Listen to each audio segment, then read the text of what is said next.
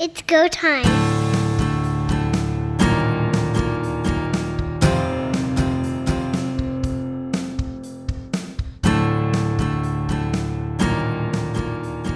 Twenty twenty three has had its share of amazing stories, and we'll dive into a few of them on Quick Kicks here, Third Down Gamble. Hi, everybody. Don Charbon along with Pat Mooney and Heath Graham.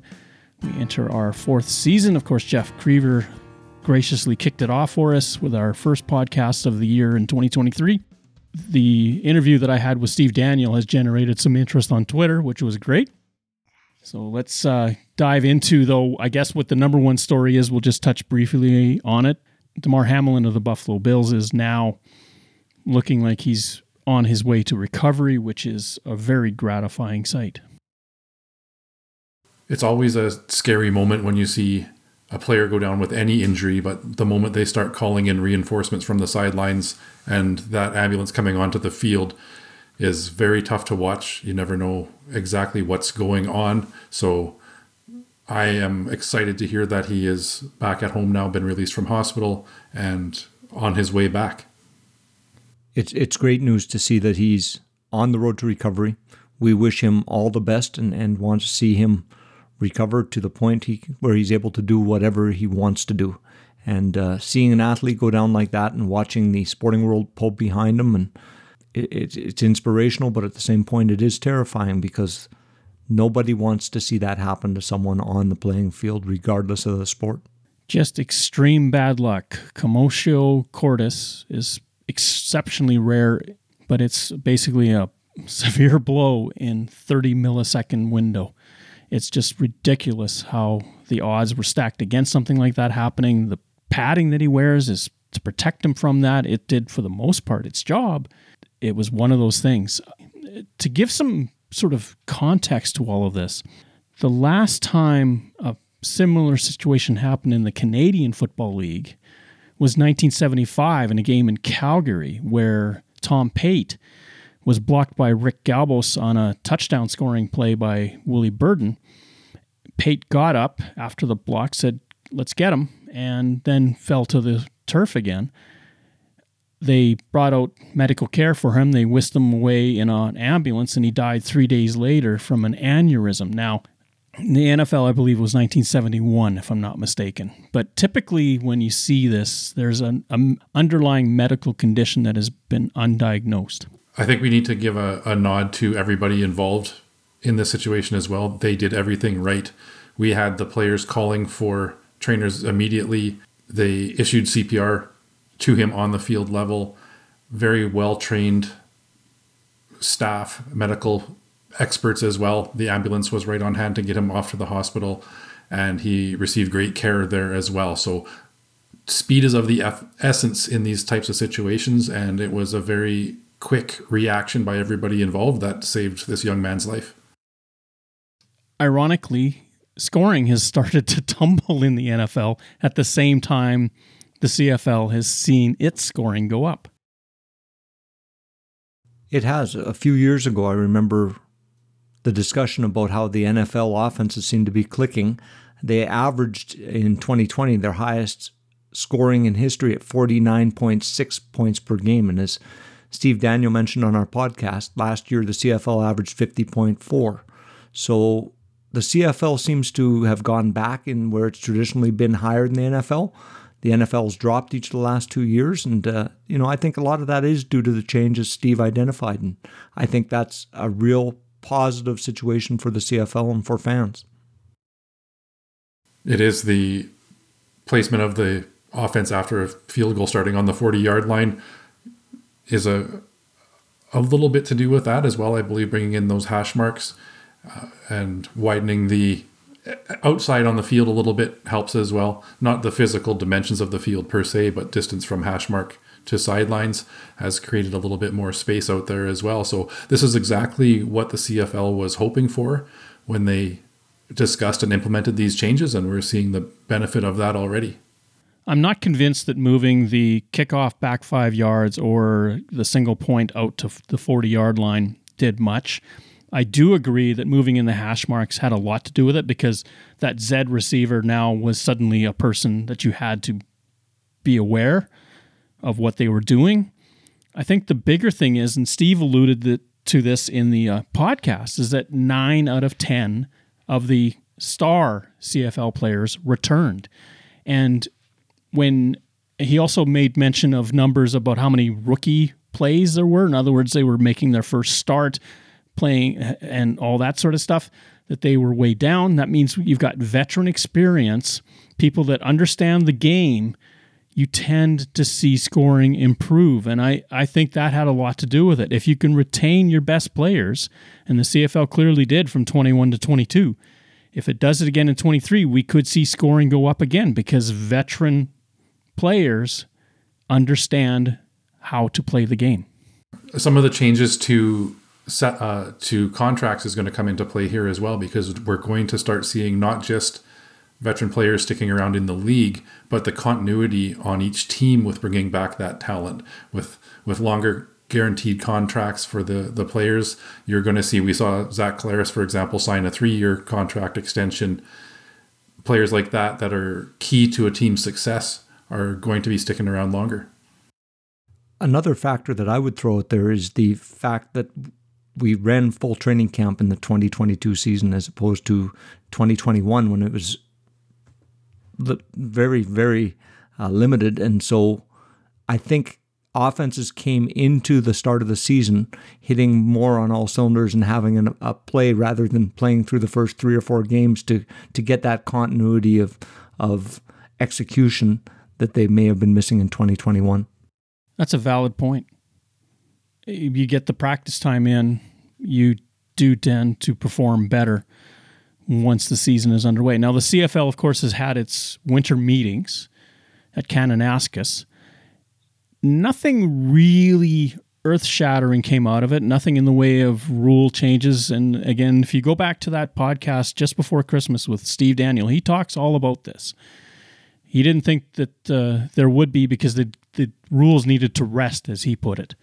They, they needed to to kind of maturate a little bit and, and see where they go before they start tweaking anything more. But a few of the things that came out, obviously, Montreal's ownership issue is top of mind, but the estate of Sid Spiegel is still operating the team and they're they're staying with it. I don't know if that's necessarily anything that's worrisome in the near future. I think down the road, I, I imagine that's something that the CFL wants to get more solidified. So if they can get an ownership group that is committed to the franchise, and that's a good franchise to own, you would uh, you would think that this is going to have to be a, a, work in progress towards that. The other thing that came out of this, and it's interesting, is that Randy Ambrosie kind of alluded to the love of football in Quebec City, specifically Laval, and maybe that's a spot where the CFL could expand. It is. He he, he also mentioned that the, the, the biggest appetite is for expansion to the Maritimes, which I think you know, with the Atlantic schooner and, and what was going on prior to COVID canceling the 2020 season, seemed to be where we were headed.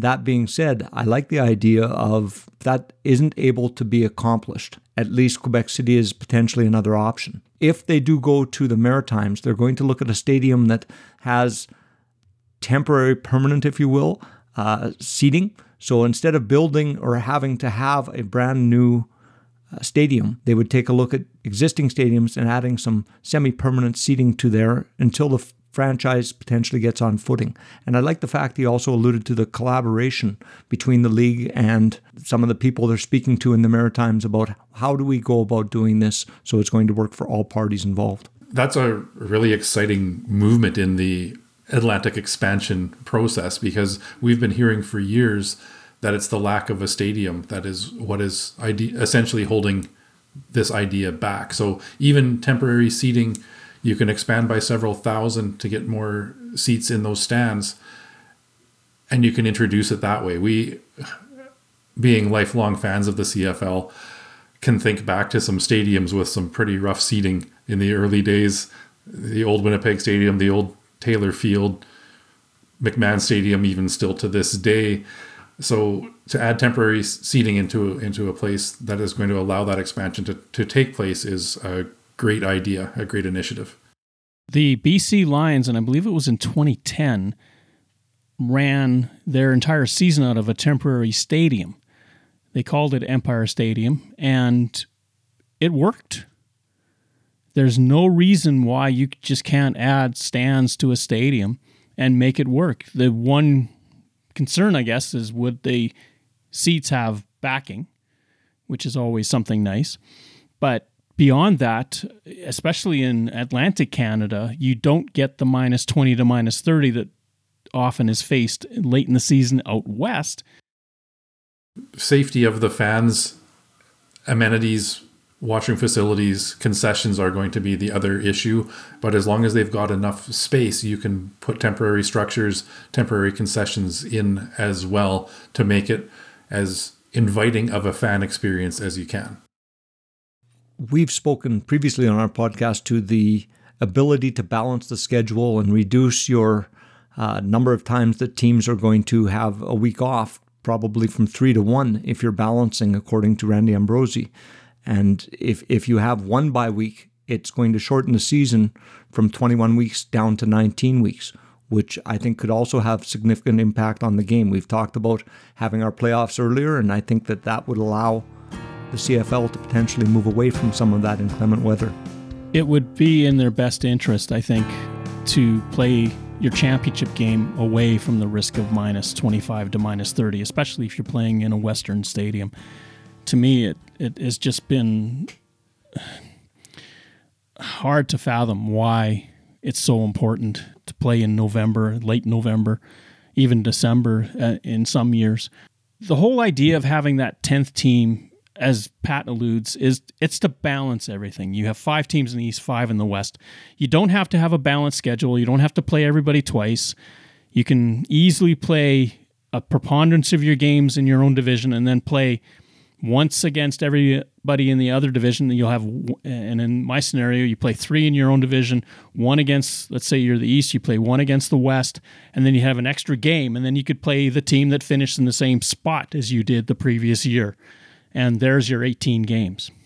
It's, it's really simple math to do it that way, and it kind of pulls a little bit from what the NFL does in their schedule as well, where you're playing the team opposite you that should be relatively competitive so that you get some more parity as well. This gives the, the teams that finished fifth in their division that opportunity to eke out an extra win and they're not necessarily playing against the the kings of the other division and trying to fight for every every opportunity that they get. One thing that did not come out of this discussion at Kananaskis was four downs. It looks like that has been shelved once and for all keeping the Canadian game unique by having three downs and that pressure to perform on first down, especially, is great for the game. It is. And I think that that's something that has resonated with me is that as we're hearing the GMs and, and the reporters who are at the meetings talk about the CFL, it seems to be celebrating what we do, looking at ways we can tweak our game as opposed to looking for some solutions that, that, that change everything. And last year at this time, our conversation was very different because we were looking at uh, possibly four downs, what's going to happen, what's viable. And, and this year, I think we see more tweaking and celebrating our game as it is, taking a look at potential for uh, revenue by negotiating a, a television deal with American channels uh, Randy Ambrosie certainly spoken to the possibility of that happening, and we're hoping we'll hear something soon. And uh, I think it's also good to start talking about the, the financial health and well being of the league and how do we move forward together with what we have. The CFL traditionally has sold its American broadcast rights for a song. The thinking for the CFL was always let's just get the exposure south of the border, let's not worry about the money. The CFL has a following in the States, and it's probably high time that the CFL now gets paid for those that want to watch the game in the United States. And the American networks, the types of dollars that we're talking about are splashes in the bucket compared to what they spend on other pro sports down there. ESPN, if you hear Chris Berman talk about it, ESPN in its in its initial days of being a network. If it wasn't for the CFL, they didn't have football and they probably wouldn't have survived. ESPN may be an interested party in all of this. I'd like to give a little shout out to our American listeners out there as well. We do know that there is a following in the US, and ESPN and ESPN Plus seem to have been the locations most easily accessible for CFL football in this past season. We'll see what this next deal does look like, but uh, certainly we're seeing more Canadian players playing in NCAA football as well. So there's some name rec- recognition back and forth. When we start talking about free agency, there are some Canadian players, not just CFL players, but Canadian born players that are signing NFL contracts as we speak as well. So you're getting that that exposure and the more people become aware of that talent level coming from north of the border, the more it's going to help grow the CFL and get more eyeballs on the game down south. And that's also an area that's being talked about. We have a lot of NCAA fans and, and college fans, and they like to see their college players play. And those who have come up to the CFL, there's talk of partnership with Genius Sports to be able to tap into some of those network areas where they're going to be able to come and watch Zach Collaros, who was a star at his college team, play in the CFL. If, if they know he's going to be playing on Friday at a specific time, people may start checking into that a bit more. And this is the year that Genius Sports now starts to flex. This is we we know last year Genius was sort of getting a lay of the land. They were trying to figure out what the CFL was, what it's about. They've had a lot of experience with American college football, but the CFL is a different animal and they needed to learn and credit to them, they took the time offering some new ventures for people to partake, fans, teams, and this will be the beginning of what we're going to see for the next 10 years in this contract that they've got with the CFL.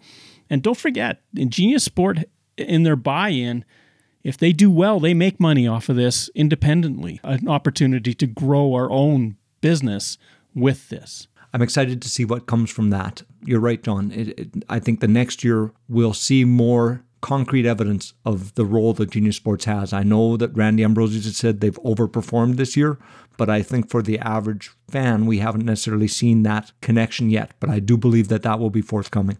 I, I believe sometimes we underestimate how much information they were collecting and needed to get a handle on before they could make any big splashes in the CFL this 2022 season was very much about gathering information, gathering data.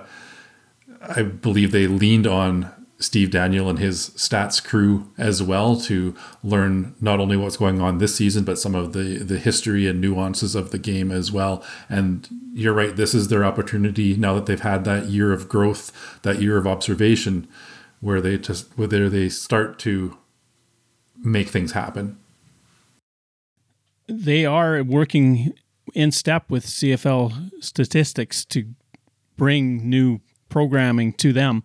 It's going to be interesting to see how that manifests because the CFL has developed a very robust stats system and Genius Sports if they are going to amend it or supplant it, they better have something pretty good.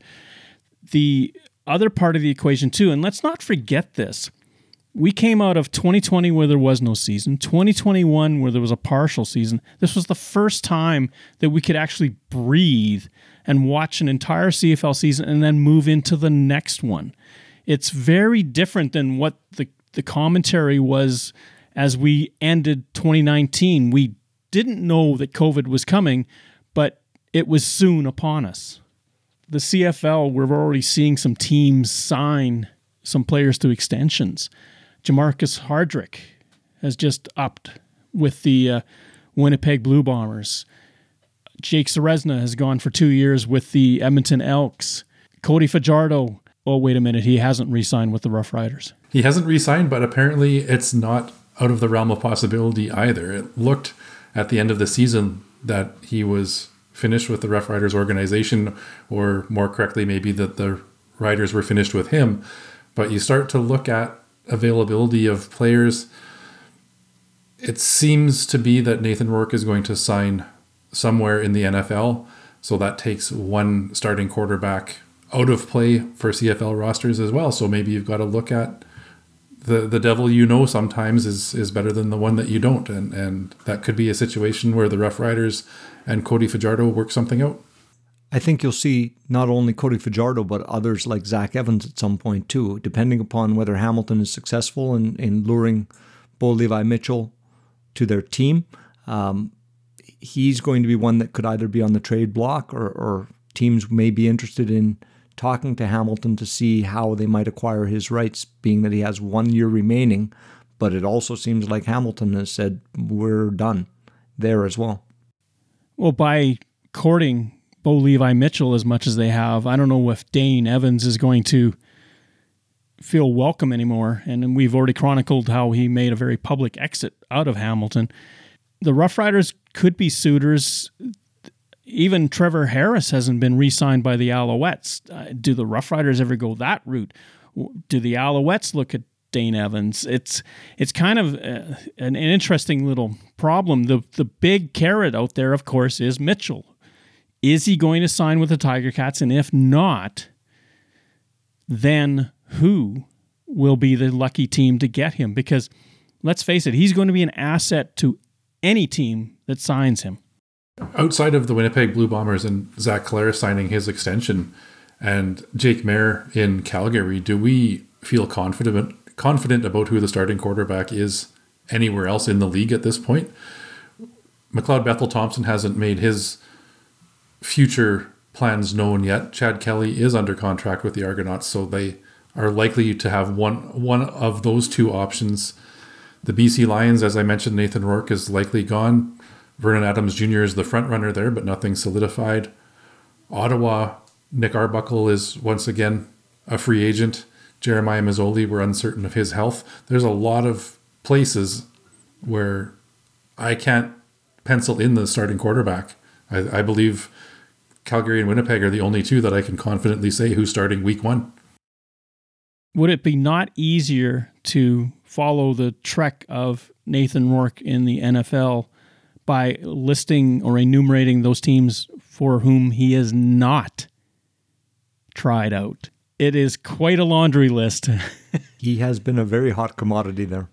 I'm beginning to think that this is a sign that there is just not enough interest in him and that the BC Lions are going to be the ones that are going to be benefiting from this. That's a lot of teams and a lot of sites and yet no contract. Well, he can't actually sign a contract yet for another another week. Let's just toss that out the window for a second. Why is he continuing to go around if somebody showed interest? Well, I, I think for him too, he's got to explore all the options because he does want to play. We see some unrest in the NFL in a number of places in terms of which quarterbacks are they going to go with. We've got many teams trying different people out, and so he's probably going to take a look at any offers that come forward. If he's got 10 teams and three or four make offers, he's going to choose what he believes is best for him.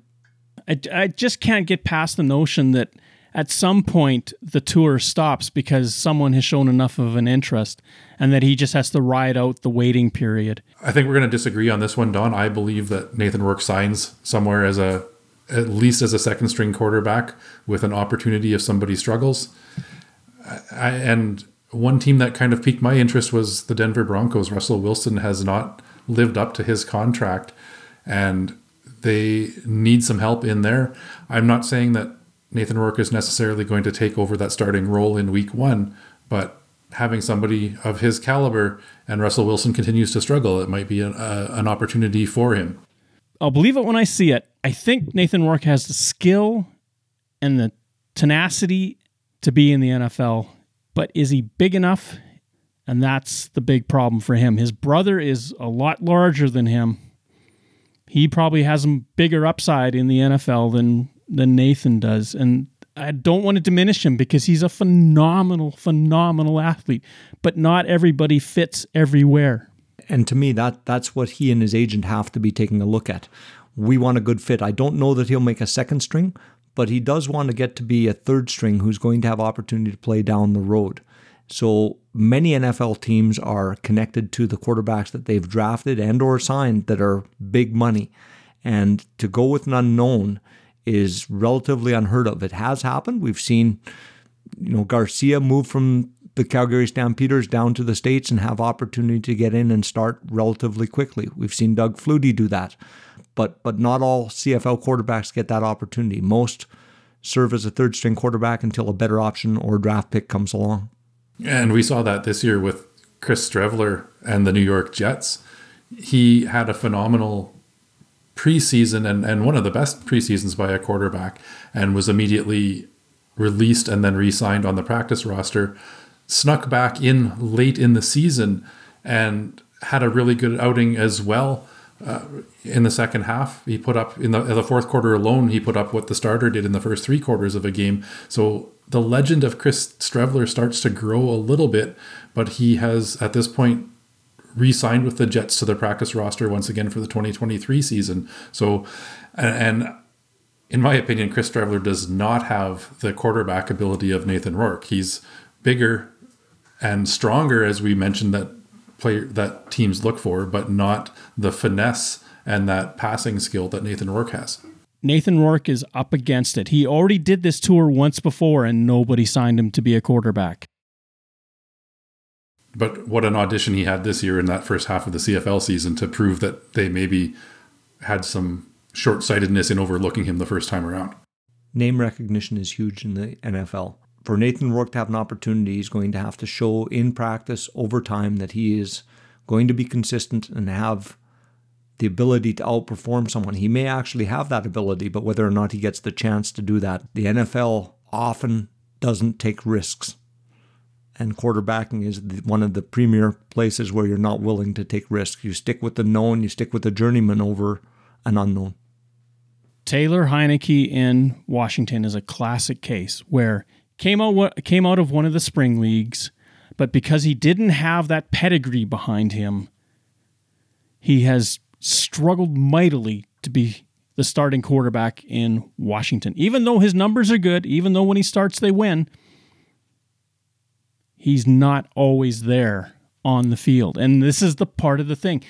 It's been spoken to by some of the players in the NFL. They want a quarterback from a big name school that's proven that they've won before.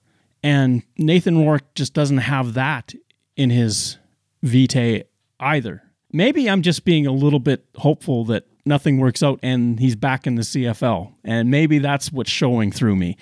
But he is up against it. And I wish him the best, but I'd love for him to be back in black and orange out on the coast. Oh, I think we all would love to see him back in the CFL. You you want to see CFL players succeed, and whether that's being a star in the CFL or getting an opportunity to compete on an NFL team, you wish them all the best. And a couple of other CFL players of note Ty Ford, defensive back for the Winnipeg Blue Bombers, who was not a starting defensive back this year. He was a rookie and had some a few starts here and there based on injury, but he has signed with the Green Bay Packers. And all indication is that Kian Schaffer Baker is very close to signing an NFL contract as well, and likely will be once that window opens up for him. So a couple of guys that were starting to make a mark in the CFL seem to be headed south and have some opportunities there. It's great as a marketing ploy for the CFL to have that. And I've said it repeatedly in this podcast that the CFL is a far better vehicle if you want to get back to the NFL or to the NFL than a spring league because a spring league you're playing in the same calendar year as the NFL. You're not going to have the energy to play a 17 game schedule once you're but the CFL because it runs at the same time Granted, it's not that season you're going to be there, but it will be the following season, and that makes more sense. You have time to rest, train, and then prepare.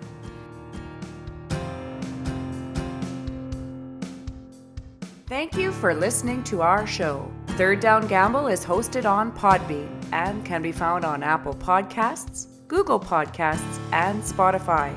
Follow us on Twitter at Third Down Gamble. Join us again, the Third Down Gamble podcast, audio worth watching.